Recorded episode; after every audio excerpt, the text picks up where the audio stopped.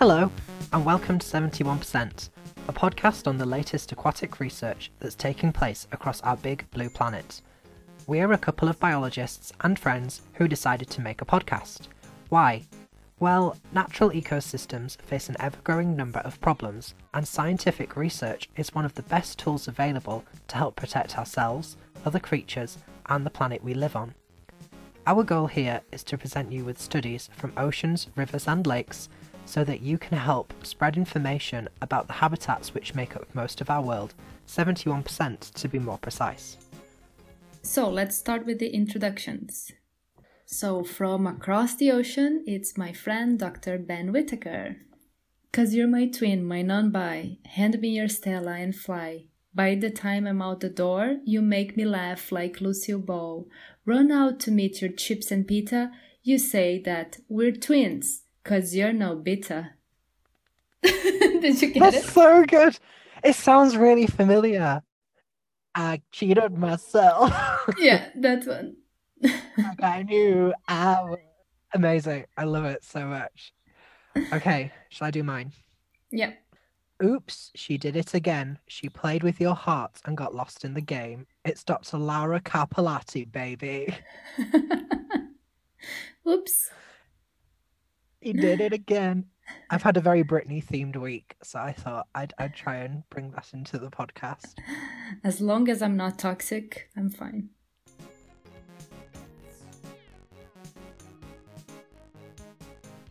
It's uh, this week. It's Laura's turn to present a paper of her choosing.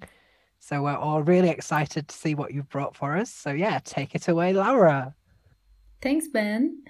Uh, so this week I went for something completely different and actually uh, moved a little bit away from biology because both me and Ben are biologists. We have uh, PhDs. We're very posh people. we are so so clever. We are super, super clever. We are the cleverestest. And The cleverestest of all. of all. And so, of course, we're going to be drawn to biology papers, but because our podcast is about aquatic environments, it doesn't necessarily mean that it has to involve organisms. It can it can include all sorts of other studies that are made in these environments. And we know that there's a lot of things going on in oceanography and physics, uh, dealing with waves, dealing with sea level rise, dealing with glaciers. So there's a lot of interesting things there as well. hmm Uh, so I found this paper called Most Atolls Will Be Uninhabitable by the Mid 21st Century Because of Sea Level Rise Exacerbating Wave Driven Flooding.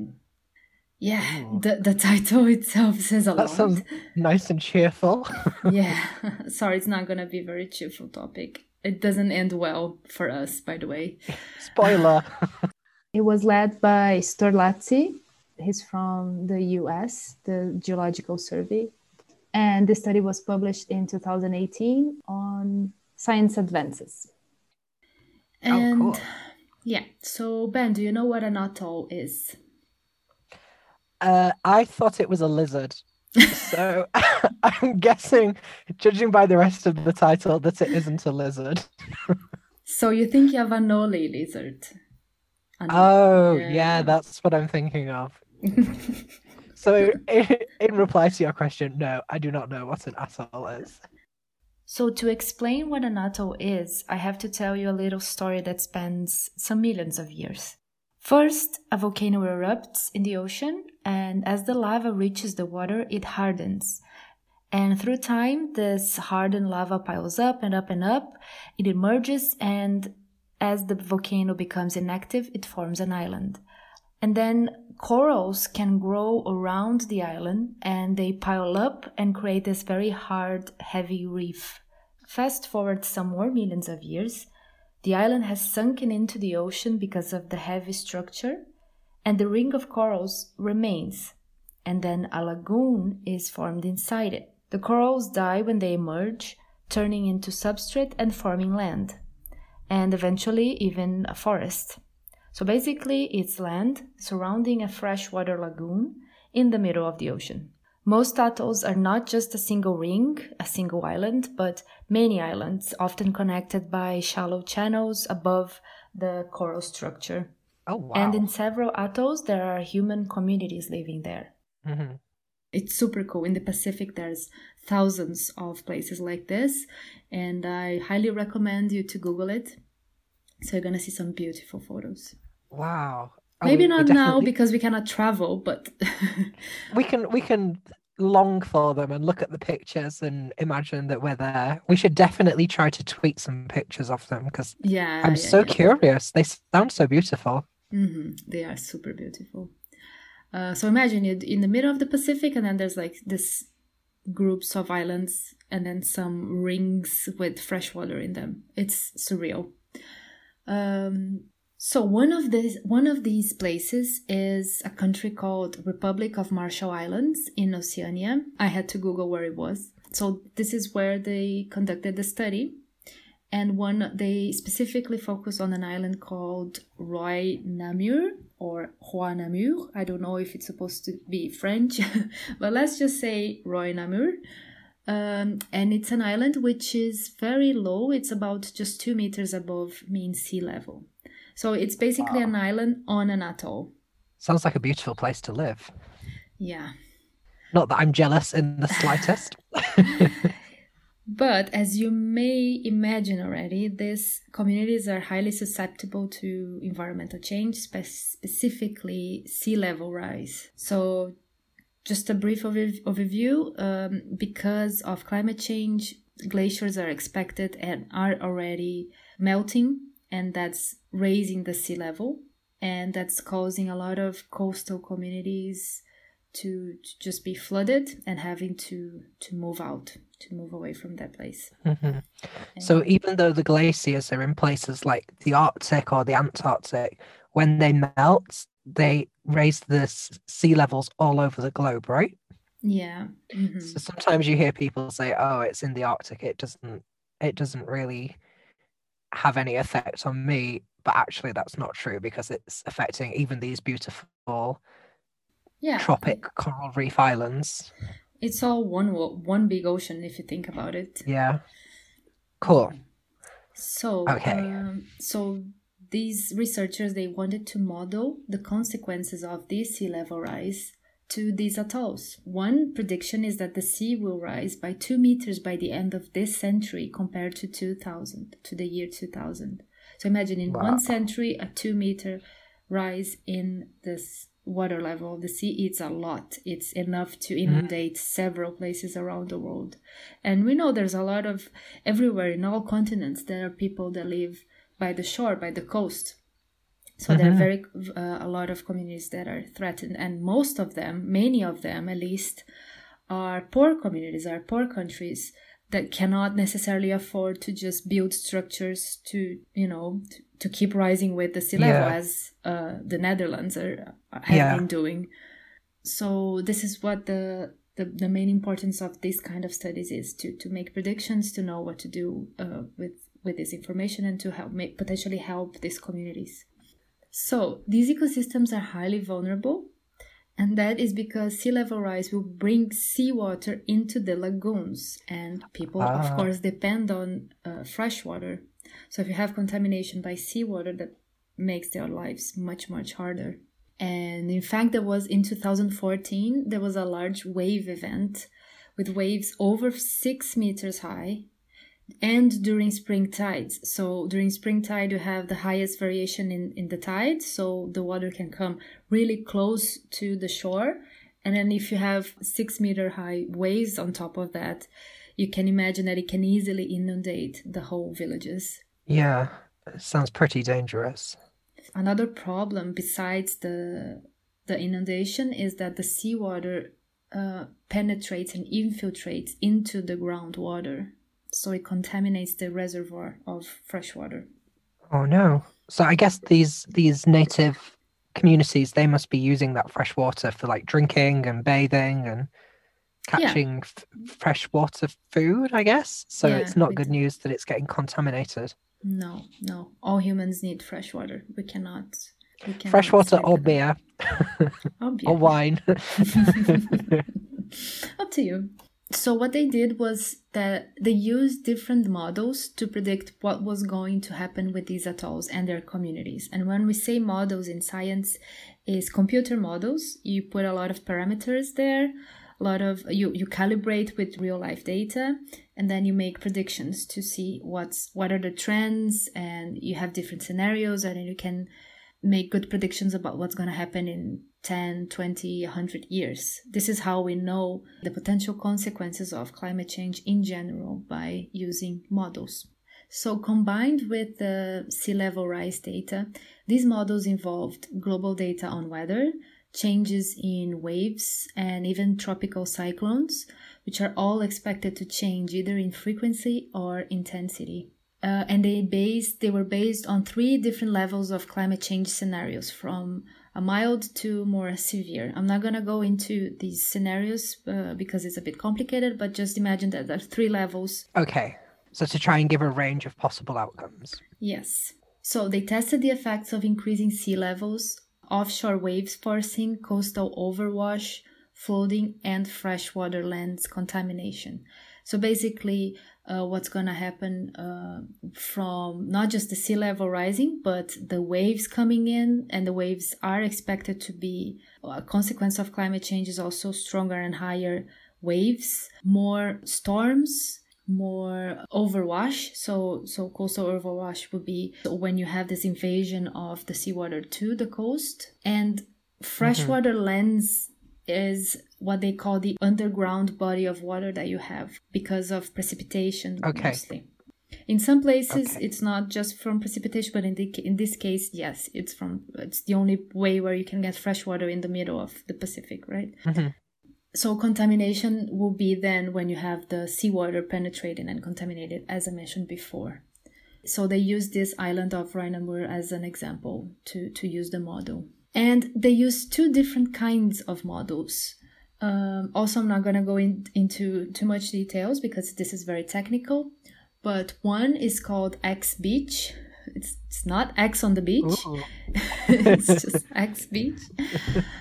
And it's a two dimensional model simulating the impact of waves on the reef flats, on these structures made by the corals. And another model is called Sutra, not gonna make any comments.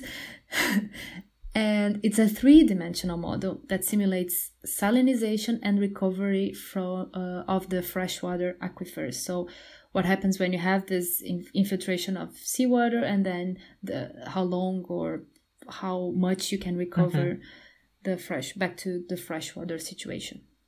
So, what's the difference between a two-dimensional model and a three-dimensional model? Is it like is there a big difference or is that uh, something that they didn't really discuss yeah i think i think so i think the 2d is just the area and then mm-hmm. uh, the 3d is also the depth of the okay so we've got x on the beach uh, and sutra the other one at sutra mm-hmm.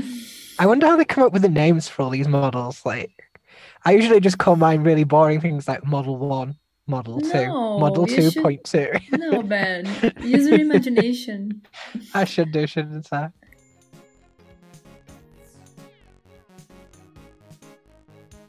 Okay, so among the results, they found that if the mean sea level is one meter higher than what it is now, at least 50% of the island is going to be flooded annually.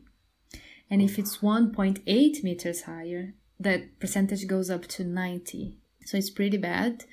Um, and also freshwater contamination can be badly affected. They found that uh, if there are two years of flooding two consecutive just two consecutive years of flooding uh, is already enough to prevent the freshwater lens to recover from this seawater contamination. So depending on on the frequency of the inundations it's going to be really hard or impossible to recover that fresh water that people need to live. So, not very good news at all.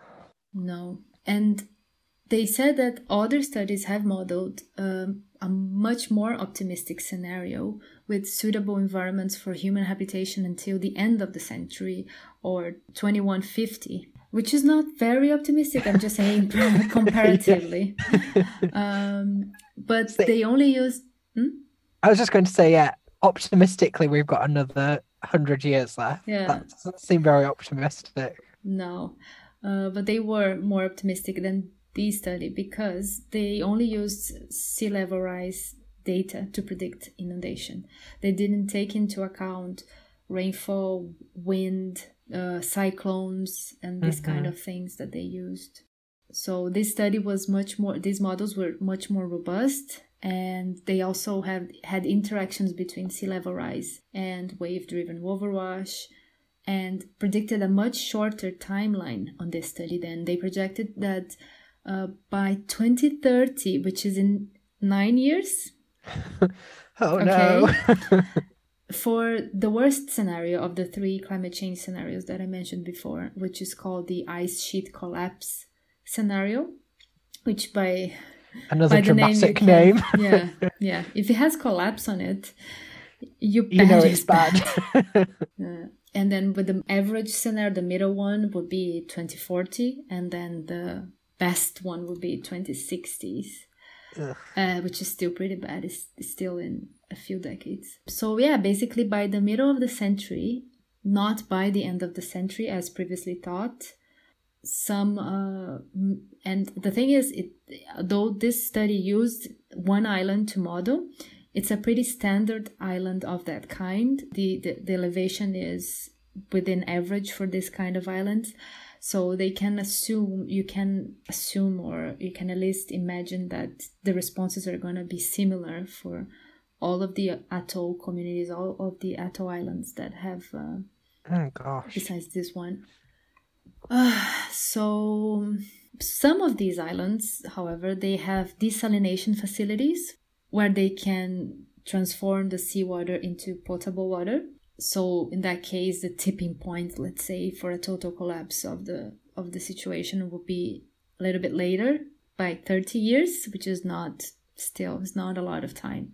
So even if you think, oh, let's just give them which is not something easy to do. But even if you think, let's just give them all desalination facilities and machines, I don't know how, how they're called, um, still, it's not going to solve the problem. It's only Mm. going to delay it. Yeah. So I guess like, is there any long-term solution that they could try to to use? Like, because like you were saying before, some place, some countries like the Netherlands, they're famous for using dams and barriers. Or is is that something that's not really suitable in this situation? The problem is that these islands, they are in the middle of the ocean. Sp- specifically, Right. these ones are in the Pacific, so they're very far from all other lands Mhm. and it makes it really hard to bring infrastructure and to build these whole structures to as it has been done for instance in, in the netherlands um, not to mention the cost of this it's not viable just to to presume that Yeah. we can do that. Of course, I don't have any authority to say what is viable or not. Just saying that even these authors, they're not very, they're not saying this is what we have to do. They're just saying, okay, we have this information now. We need to be worried and we need to take action. And then by taking action, we we don't mean just desalinizing or uh, helping to build here and there. It's it's something much more complicated than that. Yeah. I guess they're kind of trying to put out this information so that the people who are making decisions are informed about how serious it is and Mhm. that they need to start acting sooner rather than later. Yeah, and the problem we all know is that people who cause climate change, it's it's not these poor countries, it's not this Mm. uh, people who live in small islands and coasts and only live off fish fishing Yep. for subsistence.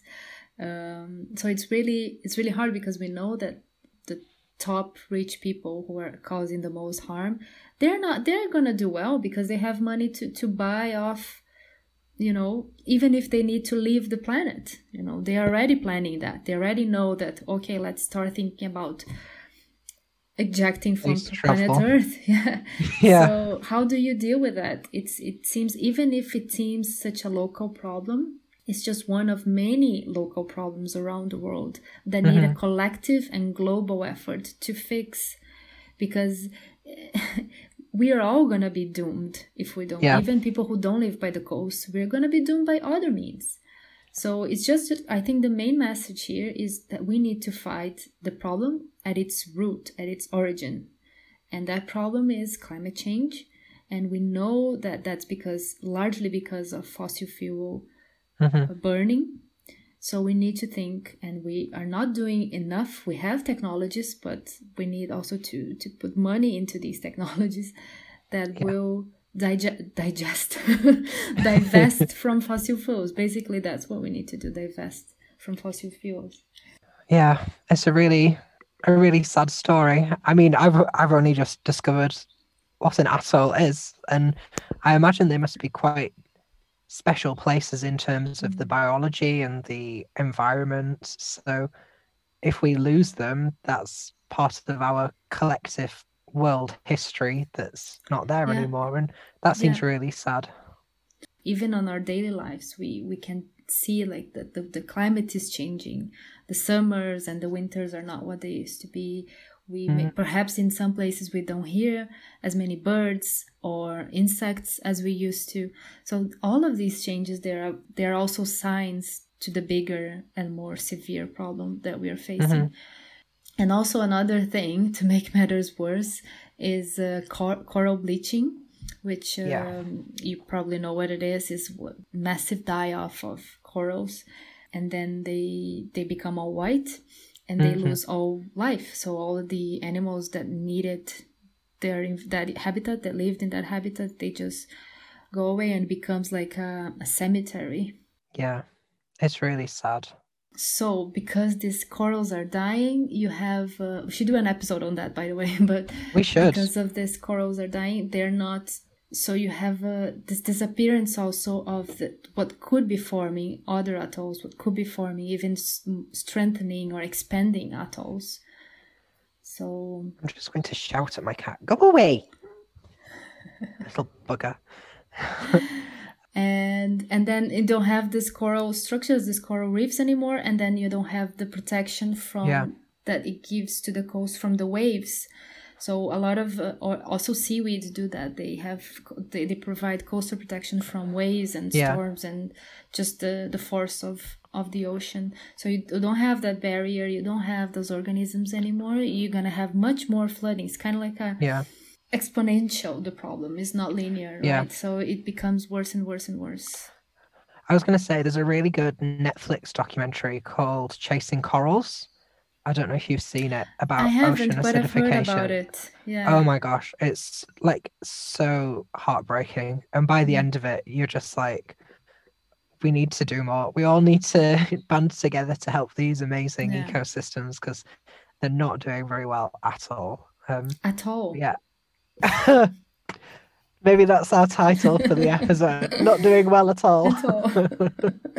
yeah, I mean it's it's really sad. Uh, we should definitely we're definitely going to do a, a special episode on uh, on corals.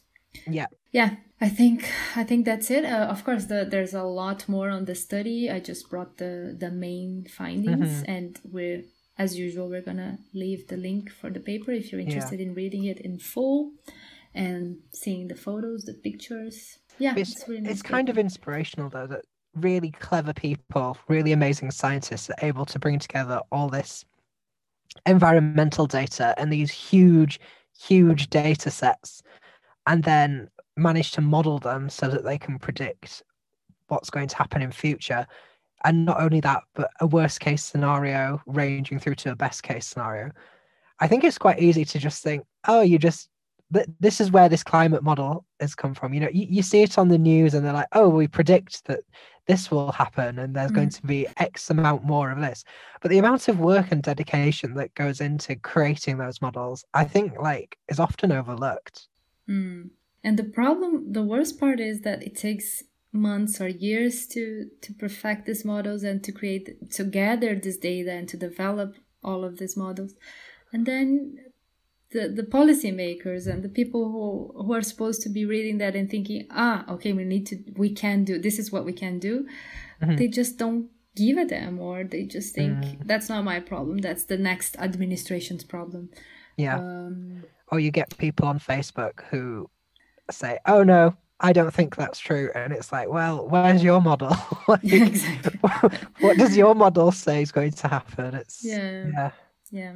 Anyway, how how can we have faith in a society where there is that much availability of information and technology and at the same time that much ignorance yeah. and willful ignorance Yeah. and, and and just like denial conspiracy almost, isn't it? It's like I just I really don't understand it. I guess it's just that's why I don't understand. Instead of just okay, I believe the majority of science scientists that are saying that there's a no. I'm going to think of something more absurd that nobody thought about, nobody's Yeah. talking about, but they should be hiding that because nobody's saying.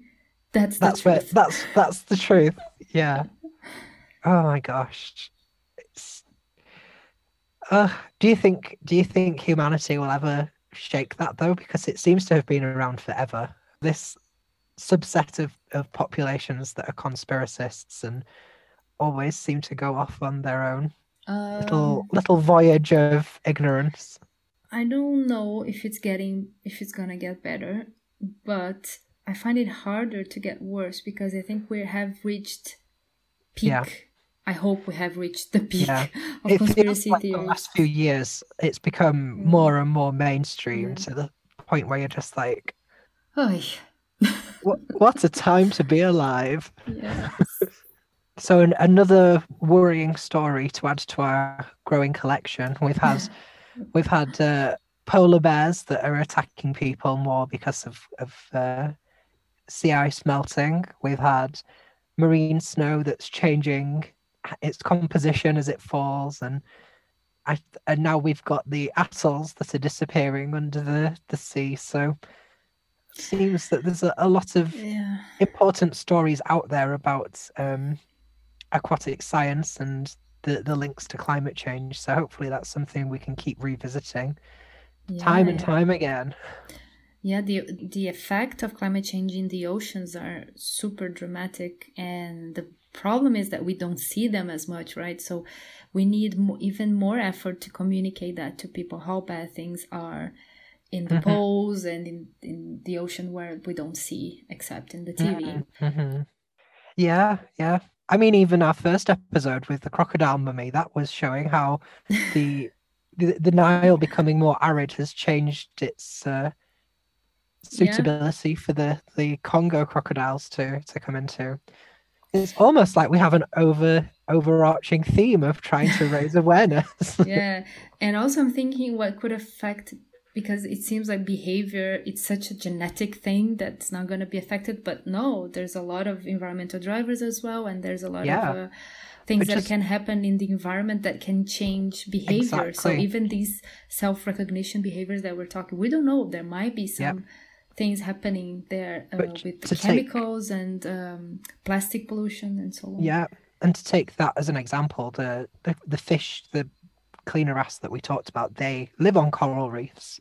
So if we have all this ocean acidification, then we're losing all these really exciting behaviors that have really deep, meaningful connotations for, for our society, and we're losing so many species and so many wonderful things that we don't fully understand yet, which is really, really sad.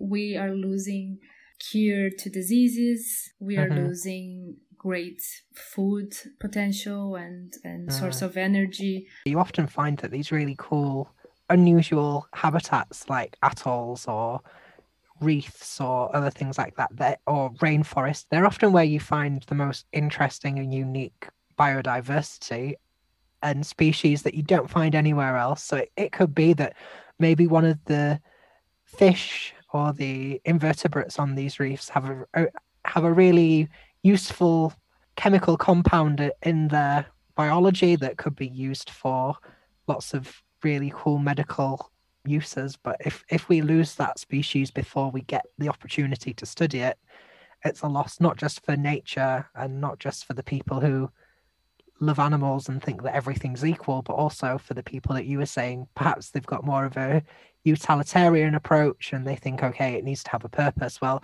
every animal every organism I, I keep saying animal and I forget that there's plants and algae and things like that. Every organism has evolved for a specific role. So Yeah. every anim- animal, organism, plant p- has a potential to be useful in that sense of the, but the uh, word.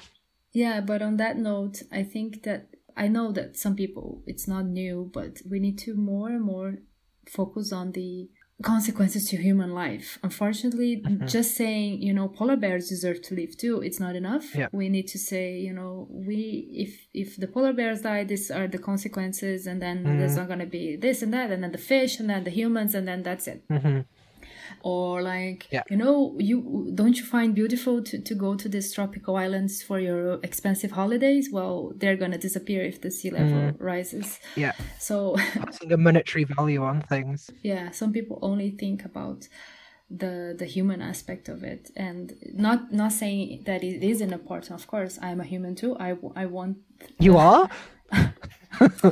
i know i know uh, I thought you were a mermaid. yeah. But yeah so anyway that's that's what i think i think um, we we have to talk to all crowds including Mhm. one that Yeah. are causing the Yeah. most damage But then there's, I think it's always important to try and end on something a bit positive and Mhm. things like the climate strike uh, the, the the youth movements having things like that are so important and are making such a big difference that Yeah. maybe we just need to make Greta in charge of everything from now on. let's make her the president of the world Her and uh, David Attenborough, they can form a coalition. should we invite should we invite greta for our podcast I would die if she actually said yes. i think maybe once we've reached a few a few um like Maybe like five more viewers an episode, I think. I yeah, think, yeah I think that should be- consider it. But yeah, is that is that it? So shall Yeah, we close so- it? yeah, thank you very much for bringing this very thought-provoking paper, and it's it's always good to recognize the realistic situation that we're living in and discuss important things, even if they might not be the most pleasant topic to talk about. So, Mm. thank you very much, Laura. Yeah, it was a pleasure. It was interesting to read about this, and yeah, we're gonna we're gonna be posting on our social media accounts some photos and some links. So follow us on Twitter and Instagram. Yeah, Please, like please. here are all these beautiful places that you could visit, but we're losing due to climate change. So, Yes, you have ten years. yeah. Awesome. Uh, Well, then I think it's your turn to do the sign out. Yes. Let me just think. I always forget. uh, so that's it for this week, and I'll see you next time. And until then, I'll catch you downstream. Yeah, that's it. Bloop, bloop,